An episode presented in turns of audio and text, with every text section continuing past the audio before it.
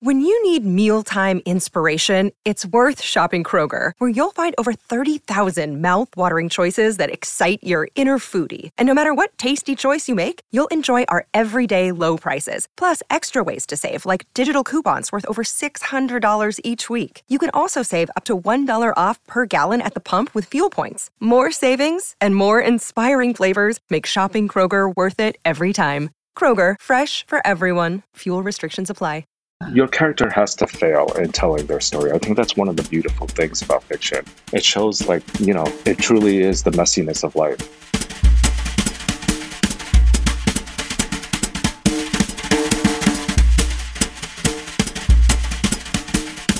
Hey, everybody, I'm Dawnie Walton. And I'm Deesha Philyaw. And this is the Ursa podcast, where we geek out on all things short fiction. On this podcast, we'll interview authors, discuss collections and stories we love, and shine a light on new writers and those who never got their due. And at Ursa, we're not just talk, we're publishers too. Over at ursastory.com, we've created a new home for short fiction from some of today's most thrilling writers, as well as emerging voices with stories you can read on your phone and audio stories that you can listen to right here in your favorite podcast app. We're doing all of this with support from you. Become an Ursa member today by subscribing in Apple Podcasts or by going to ursastory.com slash join. And speaking of original stories from thrilling writers, we're so excited today to have William Pei Shih, author of the Ursa original story Happy Family. It's the story of a lost childhood, a struggling restaurant, and a bygone era of Chinatown. You can listen to Happy Family right here in this podcast feed or read at ursastory.com. There's a link in the show notes. You'll definitely want to give this story a listen. It's performed by Aria Song and produced by Alicia Chan with original music by Jiro Yoshioka and illustrations by Christina Chung. And a word of warning this episode will contain spoilers. So if you haven't read or listened to Happy Family yet, go do that and come back here afterward. Now, a little bit about our guest today. William Shih's stories have been published or are forthcoming in the Best American Short Stories 2020, VQR, McSweeney's, the Southern Review, the Michigan Quarterly Review, the Boston Review, Friction, Catapult, the Asian American Literary Review, the Des Moines Register, the Masters Review, Read Magazine, Carve Magazine, and Hyphen whew, what a list. His right? stories, yeah. His stories have been recognized by the John Steinbeck Award in Fiction, the Flannery O'Connor Award in Short Fiction, the Raymond Carver Short Story Award, the UK Bridport Prize, the London Magazine Short Story Award, among others. He's been awarded scholarships and support from the Sewanee Writers Conference, the Bread Loaf Writers Conference, the Sun Valley Writers Conference, Kundiman, the Napa Valley Writers Conference, and the Ragdale Residency. He has served on the admissions board for the Bread Loaf Writers Conference and is a graduate of the Iowa Writers Workshop, where he received an MFA in fiction. He was a recipient of the Dean's Graduate Fellowship there. He currently lives in New York City and teaches at NYU. Will, welcome. Welcome. welcome I'm so excited to be here. So I the first thing I really want to ask is okay, when is the short story collection coming out? But no pressure. We'll okay. we'll, we'll, come back to that, it's right? We, my body is ready for a William yes. Pei story collection. It's I you just, know, it's still in the works. You know, I've written more stories than the collection can handle. And so still organizing and trying to make it so that it's cohesive. So, th- I guess this is a, a nice little segue how did you get started? You know so take us through like you're now at the point where you have more stories than the collection can hold. How did you get started writing short fiction? And what are some of your earliest memories of creating stories and characters in your mind? You know i started out as a, a music composition major as an undergrad. And, you know, I spent so much of my time studying structure and form. And so much of that carried over as I forayed and moved into writing fiction. I must have started when I was a pre med student. Just writing fiction felt so subversive. I didn't have to share it with anyone, I could keep it secret. It felt like practicing the piano. Mm. And I would write these secret stories. I feel like I'm still writing secret stories today. I love and then that. and then you just you keep them going. Well, that's so interesting to me because I do feel like Happy Family has sort of a confessional tone to it. It's like Scarlett, um, the the narrator of that story, kind of spilling out um, her own secrets. But I want to back up a little bit because writers like you fascinate me because I'm like, how do you find the time? You're not only a writer, but you teach chemistry at NYU. And I think you're teaching like what, four classes in chemistry? Yeah, I am. Um, there are four chemistry classes for the uh, pre med track, so it's like Gen Chem one, Gen Chem two, Orgo one, and Orgo two. Uh, fun stuff for young people. My Um, brain is bending. I, I am not a STEM person. Look, And I took physics for poets in college. That was it for me. Ooh. Physics. For Oh, that's poets, wonderful. yes. That sounds like a great class. Yeah, it's hard to find the time. Yeah, and and you also just happen to be a classically trained musician. No big deal. Like amazing using all segments of your brain. And some of my favorite writers, I'm thinking about, you know, um, Chris Adrian, who's a doctor, and Amy Bloom, who's a psychotherapist. You know, the fact that they're also writers is amazing to me. How do you think about writing versus the other work and artistic expression in your life? And how do you fit it in? It's interesting because when you're thinking about the pace of life, sometimes I think about how it's just not suitable for fiction because storytelling is like one extraordinary event after extraordinary event. And so for fiction, you have to be unsettled in ways that in the other art forms, they work like maybe like in a different vein. And so, so much of life is about like settling, at least for me. You know, I think about like the long subway rides I have to take, or like I read books, or I watch YouTube, or I buy like a lottery ticket and I lose. And it happens all the time. But like fiction is the part where like someone wins a lottery, and then what happens after that? Like, do they live up to mm. it? Do they buy a new house? Or do they get stoned to death? Or do they simply get stoned? You know? And so for, for me, wa- waking up in the morning can be a very extraordinary event because, you know, oftentimes it's just hard to go about one's day. And I think like that's those are areas that fiction can explore that maybe something that like music can only be like maybe it doesn't explore in the same way. Well, it's, it's kind of interesting thinking. I mean, the way you're describing it, I'm thinking about all the different choices that one makes during the day and how rich that can feel, kind of like riffing in its own way, Sure. um, as you might as a musician, but doing it as a writer. Really interesting.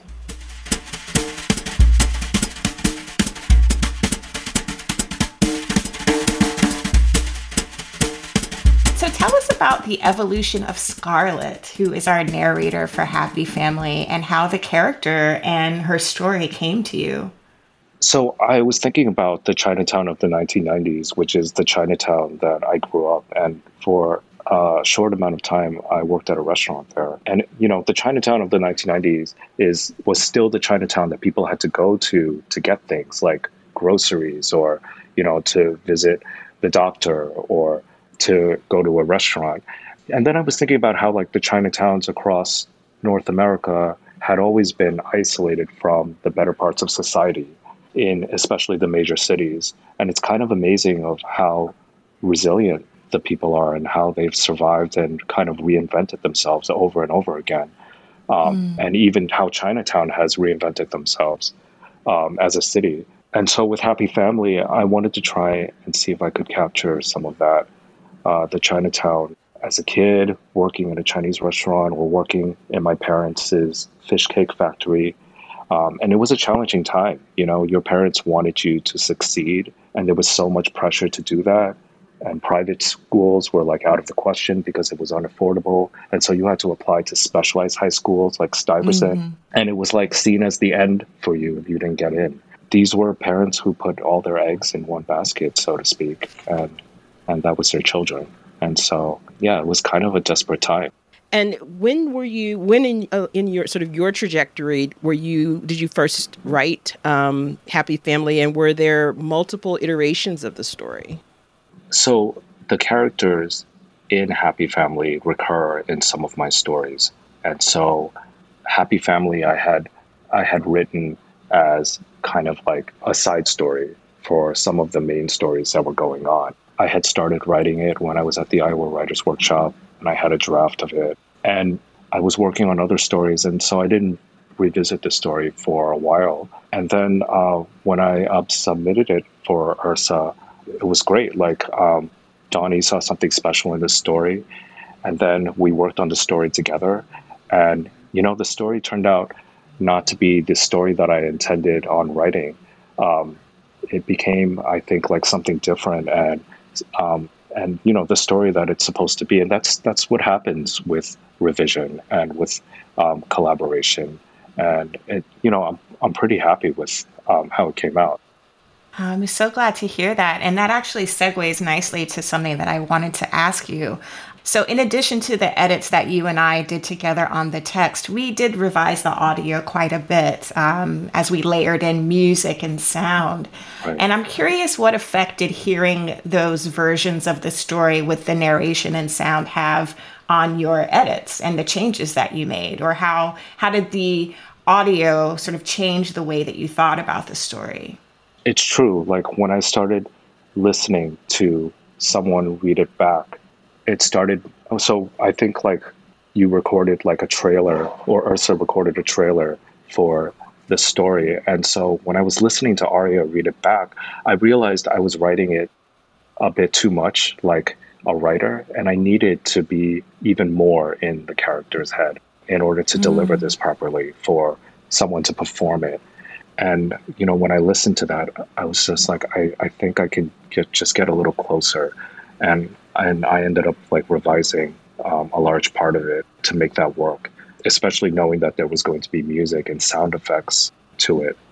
I'm wondering about um, Scarlett um, and how she came to you. And I can certainly, you know, as I'm reading the story, you know, I feel like we are so close to her. So that, you know, the editing that you did there I think it really paid off because it does feel very close, and I, I didn't see any capital W writing there. I, I really felt like I was right there with with Scarlett. Can you talk about how that character came to fruition?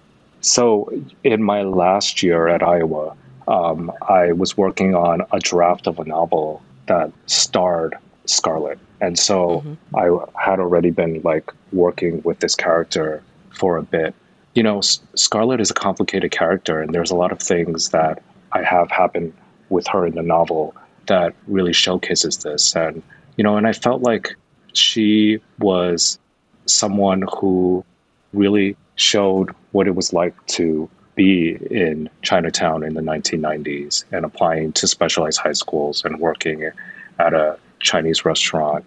In the novel, she's also like working at her parents' uh, real estate business. And so, mm. you know, it does something like it, it accelerates youth in a way, like it, it accelerates like maturity. Mm-hmm. And I was really drawn to someone like that. And I was struck by how lonely Scarlett and all of the characters are.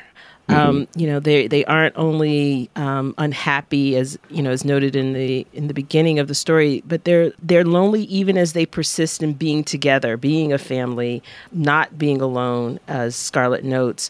And I was wondering if this this heaviness, this loneliness, was something that you were intentional about exploring when you were you know sort of developing the story, or did this um, facet of the characters evolve organically as you were writing the story?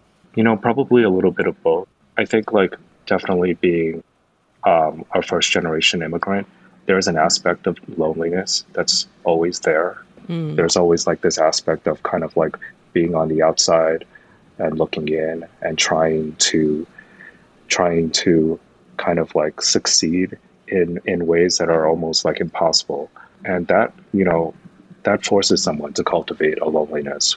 And you know, it's it's true. Like you know, I think about I think about like my relatives and people in my own family, and there is definitely like a contentment there. And it's like a con- contentment with being like alone and being by themselves. It's bittersweet to see. Mm-hmm. Mm-hmm. Yeah. One of my favorite things about this story is re- the retrospective narration because whenever I read something retrospective like this, of course, you're reading about the character in the past, but you're also kind of putting together a picture of the character in the present. Sure. Um, and so I want to kind of get geeky a little bit and go back to Iowa, where we talked about this thing all the time, which is point of telling. I was I was wondering in your mind why is Scarlett telling this story now? And I guess this gets to my curiosity as to where Scarlett is uh, in her life at this moment, and and why are these moments prominent for her?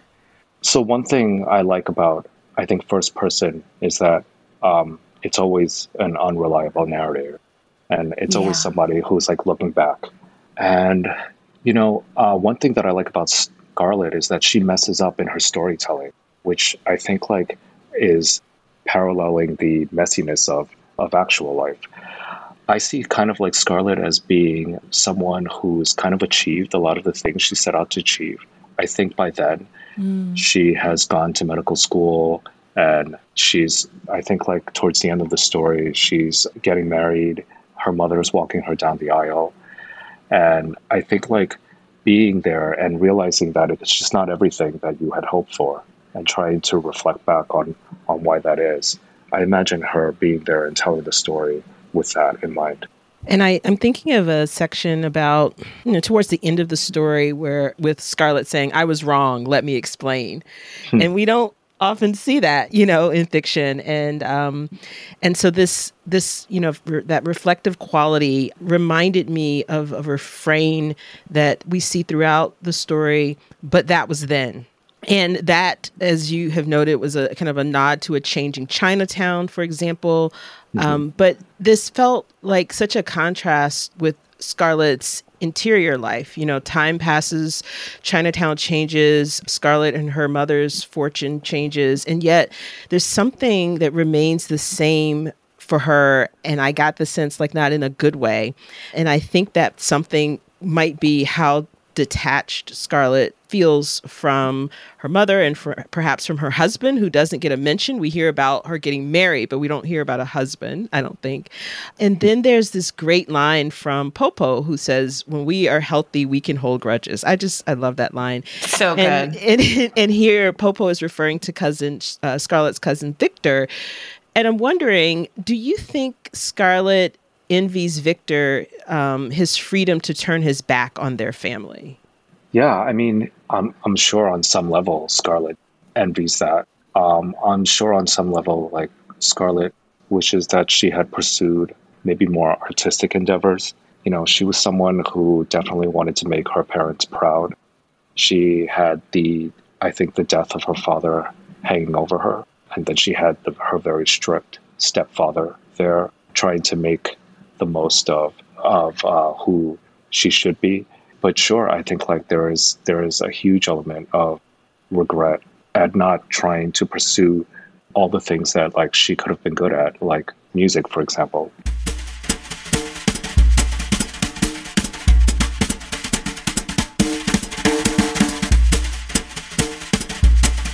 So New York City is such a character in this story. And I love you know, these scenes where Scarlett is sort of talking about the little shops where there's, you know, the tchotchkes in the window and things like that. And it just really, I mean, I came to New York in 2000, so I missed the 90s wow. in New York City, but you grew up here. Mm-hmm. And I'm wondering, you know, like, what's the nostalgia you feel that you kind of baked into this story of that era coming of age in New York City? It was definitely a New York City. So I went to high school on 66th Street. It was LaGuardia High School. It's the with Nicki Minaj. School. I should mention. she was in my grad- graduating class, oh and um, yeah, it was you know it was a it was a different world. It was like before social media. It was before Facebook. You know, you made plans with someone and you had to show up at that time, or else people would get mad at you. It was a different. You know, it was it was a New York where like you were just used to not getting everything like immediately. You know, uh, the World Trade Center uh, was there, and my classmates and I we would go there after school. It's a New York that was in some ways harder to be.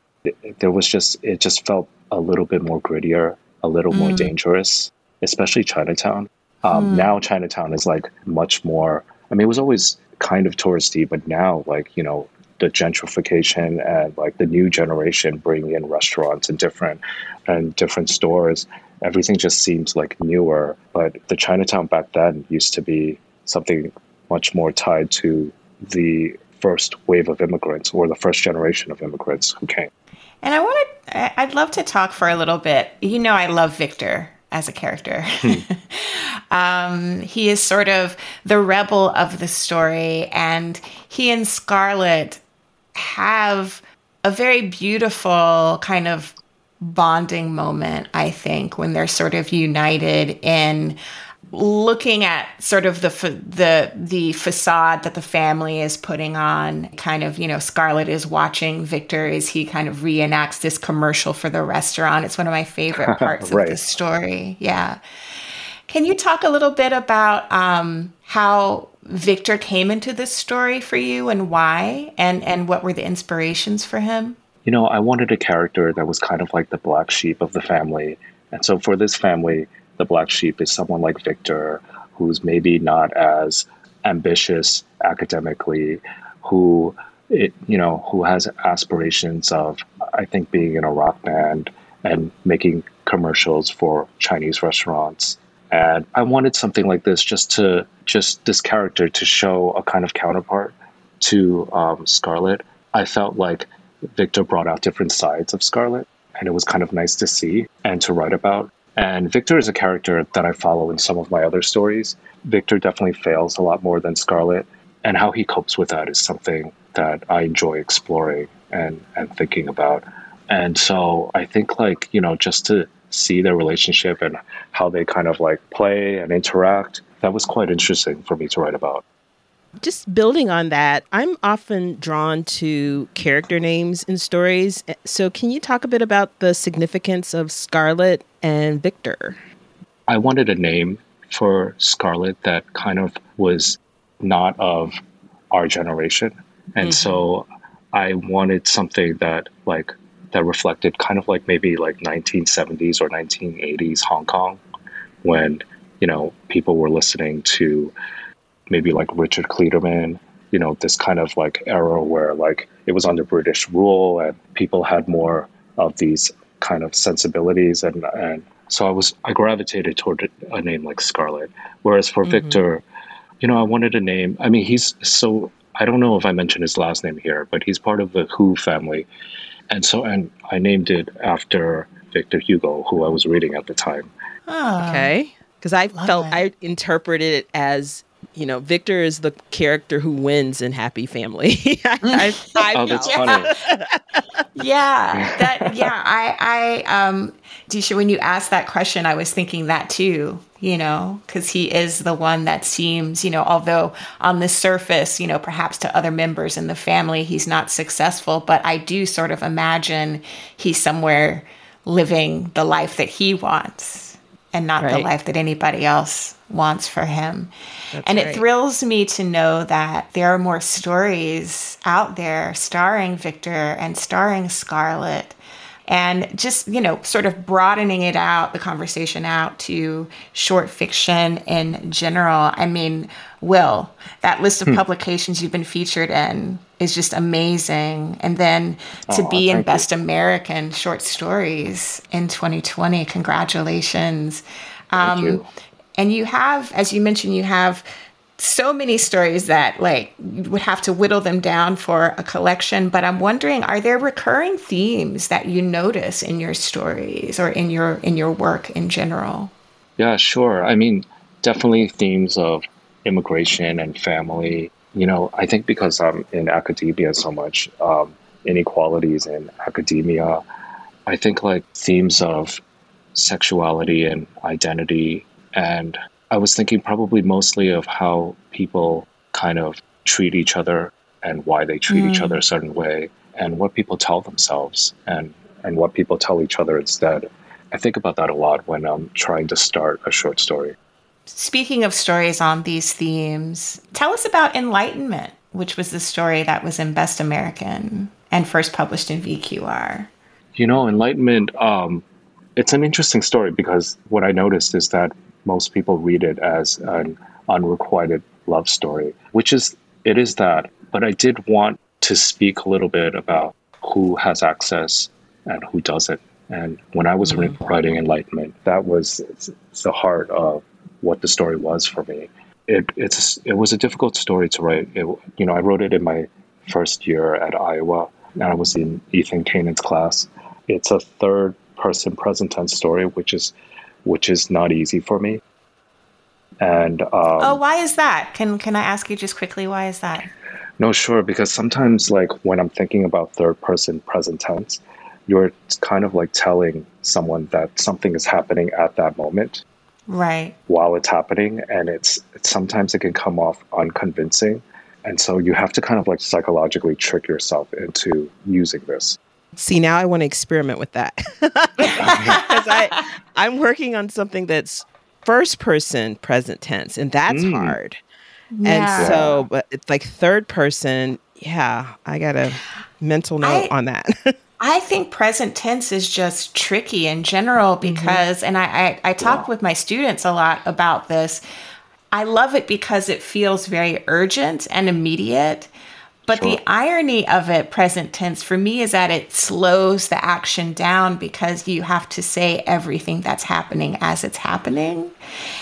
Does yeah. that make sense? Like, I feel like it's not as flexible in terms of leaping through time as past tense but it's it's right. it's a hard balance to strike yeah using that present voice and well i'm wondering is there a typical way that a story starts for you or is it different every time and then also how do you know when a story's done so starting a story is a bit of an abstract process because you know sometimes i try to idea my way into a story and oftentimes that doesn't work you want to try and be the character 1st mm-hmm. and then you mm-hmm. want to stay as open as possible I deploy the senses and, and then you try to inhabit the excess of that person's life and their universe.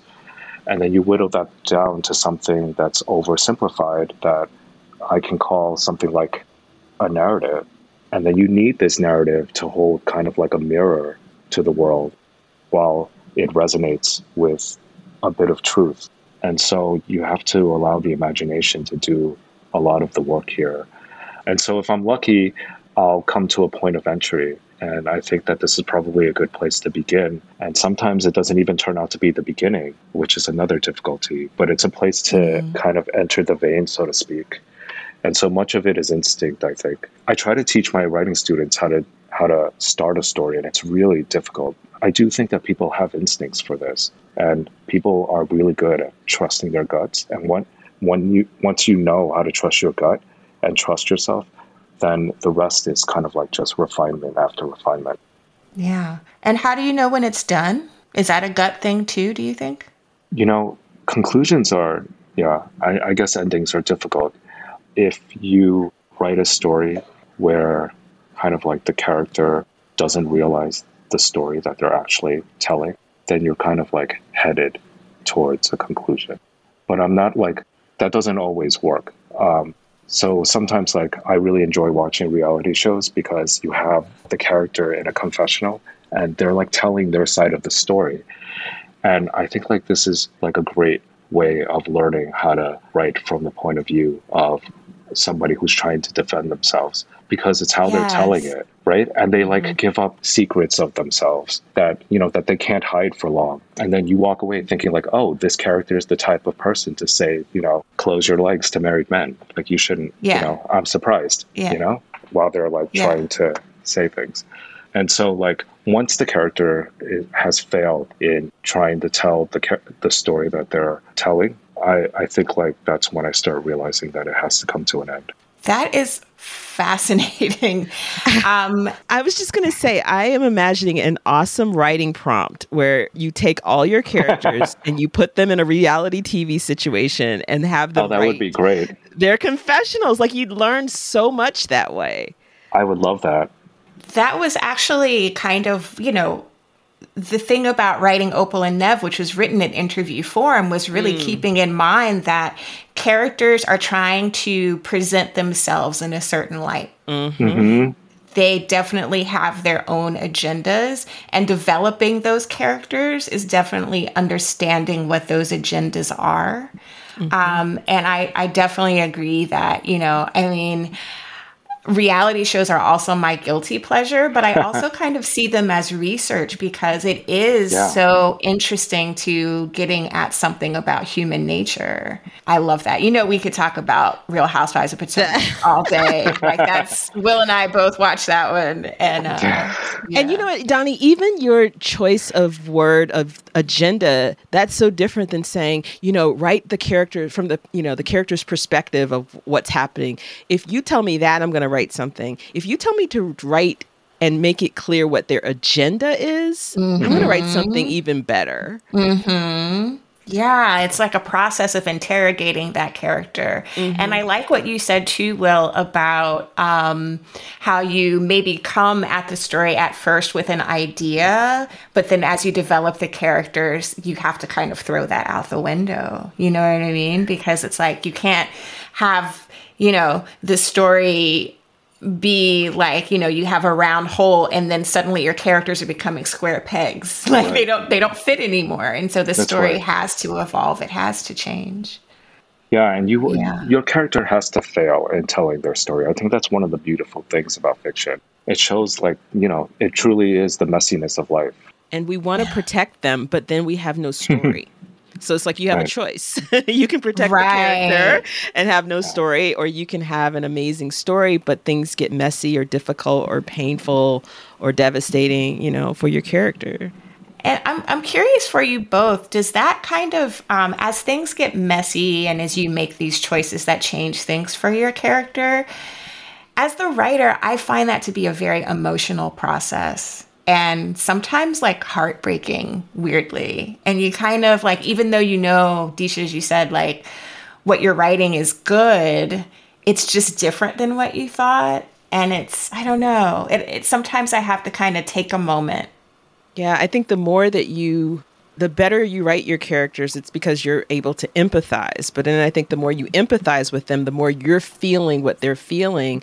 And i've definitely been in the situation where i've put off that confrontation. I've put off that loss because mm-hmm. I'm going to feel it too. I mean, if I'm doing my job right, I'm going to feel it too.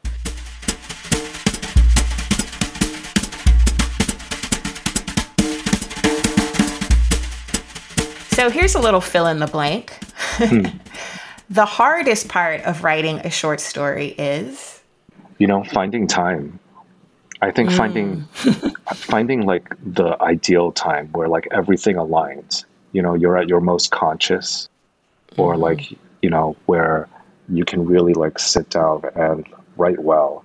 Um, I think that that's that's that's been a difficulty for me. What are sort of the ideal conditions for you? Do you have any rituals that kind of like get you into that space?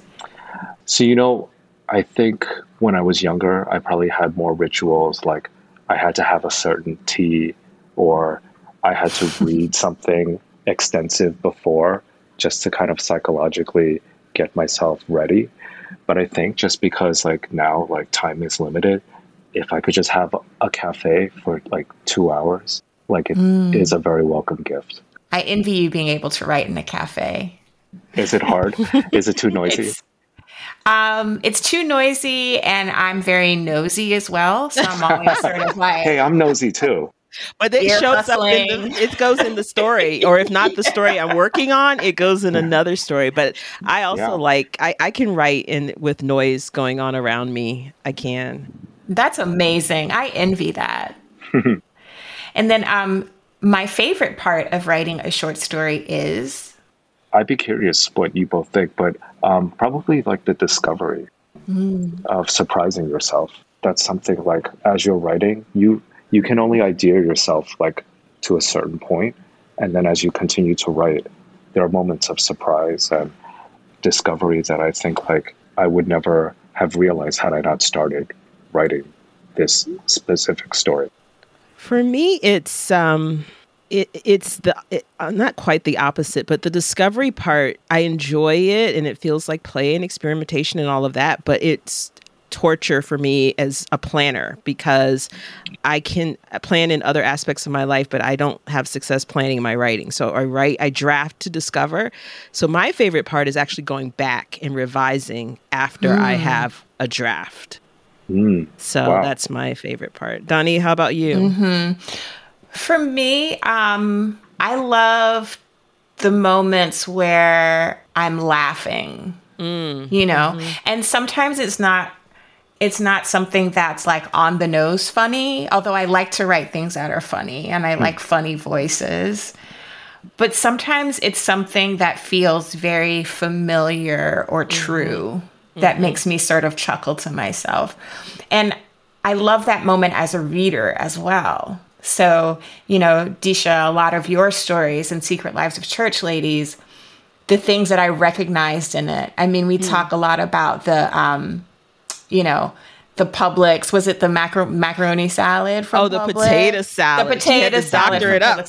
yes, yes. Like, um, so I don't know. You know, Publix isn't in New York, but this is a Florida grocery chain, and they're sort of like you know well known for their their uh, deli selections. and, like, so moments like that that I recognize and feel deeply mm-hmm. from my own experience, for some reason it triggers a laugh response. So I that's my favorite part when I hit on something that either feels funny or very, very true. So interesting. I'm wondering, Will, about your surprising yourself. Can you think of a moment uh, in a story where that happened? And can you explain it a little? So I think like with let's in Happy Family, I think like originally in a previous draft, I don't think I had Scarlett be such a unreliable narrator. I had her just mm-hmm. telling the story. And so as I was becoming more and more like the Scarlett who would end up telling this story, the way she questions her point of telling it and the mistakes she makes in her point of telling, um, all of those moments kind of like surprised me as I was writing it. And, you know, this is a spoilerific podcast, so we can talk about specific plot points. But um, at what what were sort of the moments where you felt Scarlet moving into unreliability? Yeah, I mean, like like Deesha pointed out, where like Scarlett would say something like, um, "Let me explain," or "It didn't right. happen," or you know, um, she's she had this, you know, in one of the final drafts. Um, she does this really cool thing that I've never done in any of my short stories where she just ends things on like four words. And I was like, that's such a Scarlet thing to do. Why is she using her SAT words? oh, Scarlett. Yeah. um, I will say that she she is a character that I really loved and I empathized with a lot. And I, I the moment for me, like of course, when you find out that she's the one that takes the money from the register, mm-hmm. I gasped. and yet it felt so true mm-hmm. to the character and to everything that I had learned about her up to that point. And it sort of fell in line with, you know, I also think that there's a lot of loneliness in this story, but there's also there's also some bitterness and there's some mm-hmm. fire in Scarlet. Yeah. Yeah, sure. And that moment, like I don't even think that was in the original draft it was after you and I tossed it back and forth a couple of times. And and yeah. then I was just like, Scarlett, you've been keeping this secret from me all this time. You're gonna put it on the page. I love it. I love it. I love it. And yeah. so, Will, uh, let's talk about what you're reading now or what you've read recently. Are there any short story collections that um, that you're excited about? Yeah, um, what it means to uh, When a Man Falls from the Sky by Lesley Nneka is a brilliant collection. Mm-hmm. I feel mm-hmm. like it mm-hmm. touches all the seasons of human emotions, and it's a yes. story. It's a story collection that I'll reread from time to time. And another story collection, um, or I should say, like a song cycle of a collection, is Cleanness by Garth Greenwell. Mm-hmm. Mm. I feel like he's just such a master of style, and his writing is such so perfect on the sentence level. Yeah, and one uh, one more collection that I read recently is uh, "Look How Happy I'm Making You" by Polly Rosenwaike, and it's just these wonderful stories about early motherhood. And Ooh, I haven't heard of that one. Yeah, it's great, and you know, and she's just so witty on the page, and I just love like witty writers, writers mm-hmm. who can mm-hmm. make me laugh.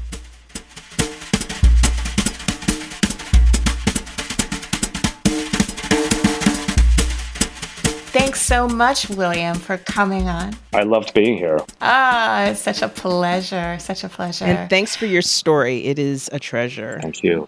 We're so proud to to feature it and um, likewise excited for the collection that we know is coming. Yes. Yes. Thank you for joining us today. If you enjoyed today's conversation and want more, become an Ursa member by subscribing in Apple Podcasts or by going to ursastory.com slash join. You'll help us produce our original stories and you'll support our work on this podcast as we turn you on to our favorite writers and short stories. You can support this podcast by leaving a review and a comment in Apple Podcasts. Until next time,